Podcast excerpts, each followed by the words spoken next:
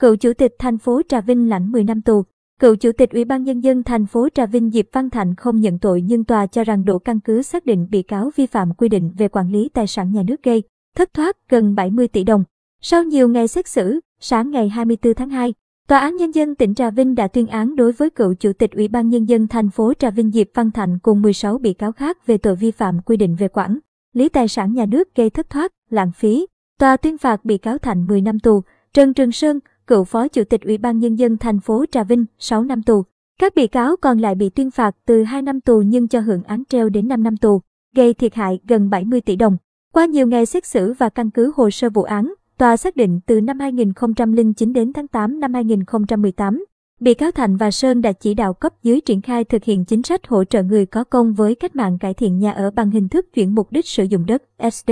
D và miễn giảm tiền sử dụng đất. Theo quyết định một trăm mười tám của Thủ tướng và thông tư ba mươi của Bộ Tài nguyên và Môi trường, việc xem xét để hỗ trợ người có công với cách mạng cải thiện nhà ở phải dựa trên kiến nghị của Ủy ban Nhân dân phường, xã, thị trấn nơi người đó cư trú. Những kiến nghị đó phải được Ủy ban Nhân dân cấp quận, huyện, thị xã, thành phố thuộc tỉnh xác minh lại trước khi trình lên Ủy ban Nhân dân tỉnh, thành phố trực thuộc Trung ương quyết định. Hồ sơ xin chuyển mục đích sử dụng đất phải có biên bản xác minh thực địa và biên bản giao đất trên thực địa. Dù quy định là vậy nhưng ông Thạnh vẫn ký ban hành hai công văn yêu cầu bỏ qua nội dung kiến nghị của Ủy ban Nhân dân phường, xã, thị trấn và xác minh lại của Ủy ban Nhân dân cấp huyện. Từ đó, có đất tìm đến gia đình chính sách làm thủ tục hợp đồng chuyển nhượng hoặc tặng cho đất khống. Hợp thức hóa hồ sơ chuyển mục đích sử dụng đất từ đất không phải là đất ở thành đất ở để được miễn, giảm tiền sử dụng đất từ sáu mươi lăm phần trăm đến một trăm phần trăm. Sau khi hợp thức hóa chuyển mục đích sử dụng đất xong, có đất tiếp tục lập hợp đồng chuyển nhượng đất không thật trở lại cho chủ đất cũ hoặc chuyển sang người khác đứng tên nhằm không đóng tiền chuyển mục đích sử dụng đất. Cụ thể, tại cuộc họp ngày hai mươi tháng tám năm hai nghìn không trăm mười bốn và ngày hai mươi hai tháng tám năm hai nghìn không trăm mười sáu, ông Thạnh với vai trò Chủ tịch Ủy ban Nhân dân thành phố Trà Vinh có nghe báo cáo về việc có đất lợi dụng chính sách để làm hồ sơ hợp thức hóa cho chủ đất hưởng lợi. Tuy nhiên, bị cáo không chỉ đạo chấn chỉnh, không báo cáo Ủy ban Nhân dân tỉnh mà ký thông báo chỉ đạo tiếp tục thực hiện theo quy định cũ trước đây. Từ đó, về thủ tục, Phòng Tài nguyên và Môi trường khi thẩm định hồ sơ cho miễn, giảm vẫn tiếp tục thực hiện theo hướng dẫn tại công văn mà ông Thạnh ký sai. Ngoài ra, vụ án còn có sự câu kết giữa các cán bộ Phòng Tài nguyên và Môi trường với các cò đất làm thủ tục khống,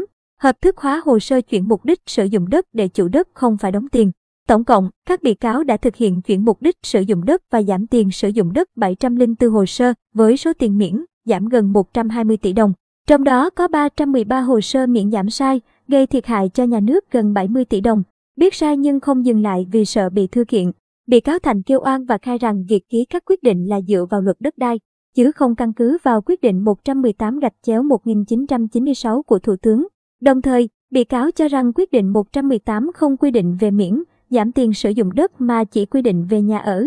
Tuy nhiên, tại các quyết định miễn, giảm mà ông Thạnh ký trong phần căn cứ thể hiện là căn cứ quyết định một trăm mười tám. Cạnh đó, tại cơ quan điều tra, bị cáo khai việc ký quyết định cho chuyển mục đích sử dụng đất và ký miễn, giảm là sai so với quyết định một trăm mười tám. Không có kiến nghị của xã, không xác minh lại và không xác minh thực địa là sai và biết sai từ năm hai nghìn không trăm lẻ chín đến hai nghìn không trăm mười nhưng lỡ thực hiện, không ngừng lại được vì sợ bị thư kiện. Lời khai này phù hợp với lời khai của các cấp dưới của bị cáo. Cụ thể, bị cáo Trường Sơn và Nguyễn Văn Chiến đều khai khi thực hiện thẩm định hồ sơ tờ trình, soạn thảo quyết định đều căn cứ vào hai công văn do ông Thạnh ký. Trong ba trăm mười ba hồ sơ miễn, giảm đối tượng chính sách không có ai là người có đất, gây thất thoát gần bảy mươi tỷ đồng. Tòa nhận định đây là vụ án được Ủy ban Trung ương trong quá trình thực hiện kiểm tra theo thẩm quyền đã phát hiện sai phạm nên chuyển sang cơ quan điều tra. Vụ án có tính chất đặc biệt nghiêm trọng, các bị cáo có chức vụ được giao nhiệm vụ quản lý nhà nước về đất đai nhưng đã làm trái quyết định của chính phủ về chính sách đền ơn đáp nghĩa của Đảng và nhà nước đối với đối tượng chính sách để tháo dỡ phần nào khó khăn của họ.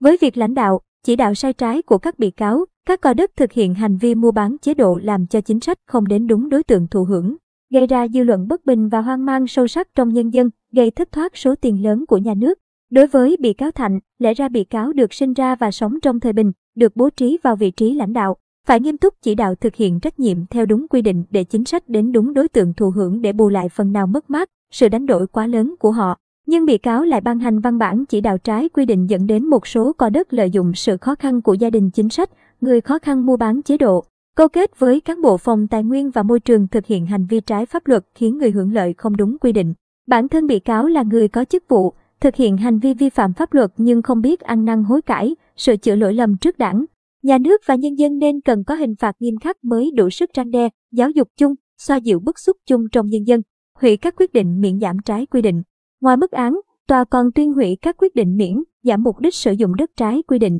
giữ nguyên mục đích quyền sử dụng đất theo giấy chứng nhận quyền sử dụng đất đã cấp cho các chủ thể đã nộp khắc phục tiền miễn giảm hai trăm hai mươi tám thửa đất. Các chủ đất đã khắc phục hơn bốn mươi chín tỷ đồng. Cạnh đó, tòa kiến nghị Thành ủy, Ủy ban Nhân dân thành phố Trà Vinh, Sở Tài nguyên và Môi trường có trách nhiệm thực hiện đầy đủ chức năng, quyền hạn để nhằm nâng cao cảnh giác, ý thức bảo vệ và tuân thủ theo pháp luật, kịp thời có biện pháp loại trừ nguyên nhân, điều kiện gây ra tội phạm trong cơ quan tổ chức thuộc mình quản lý.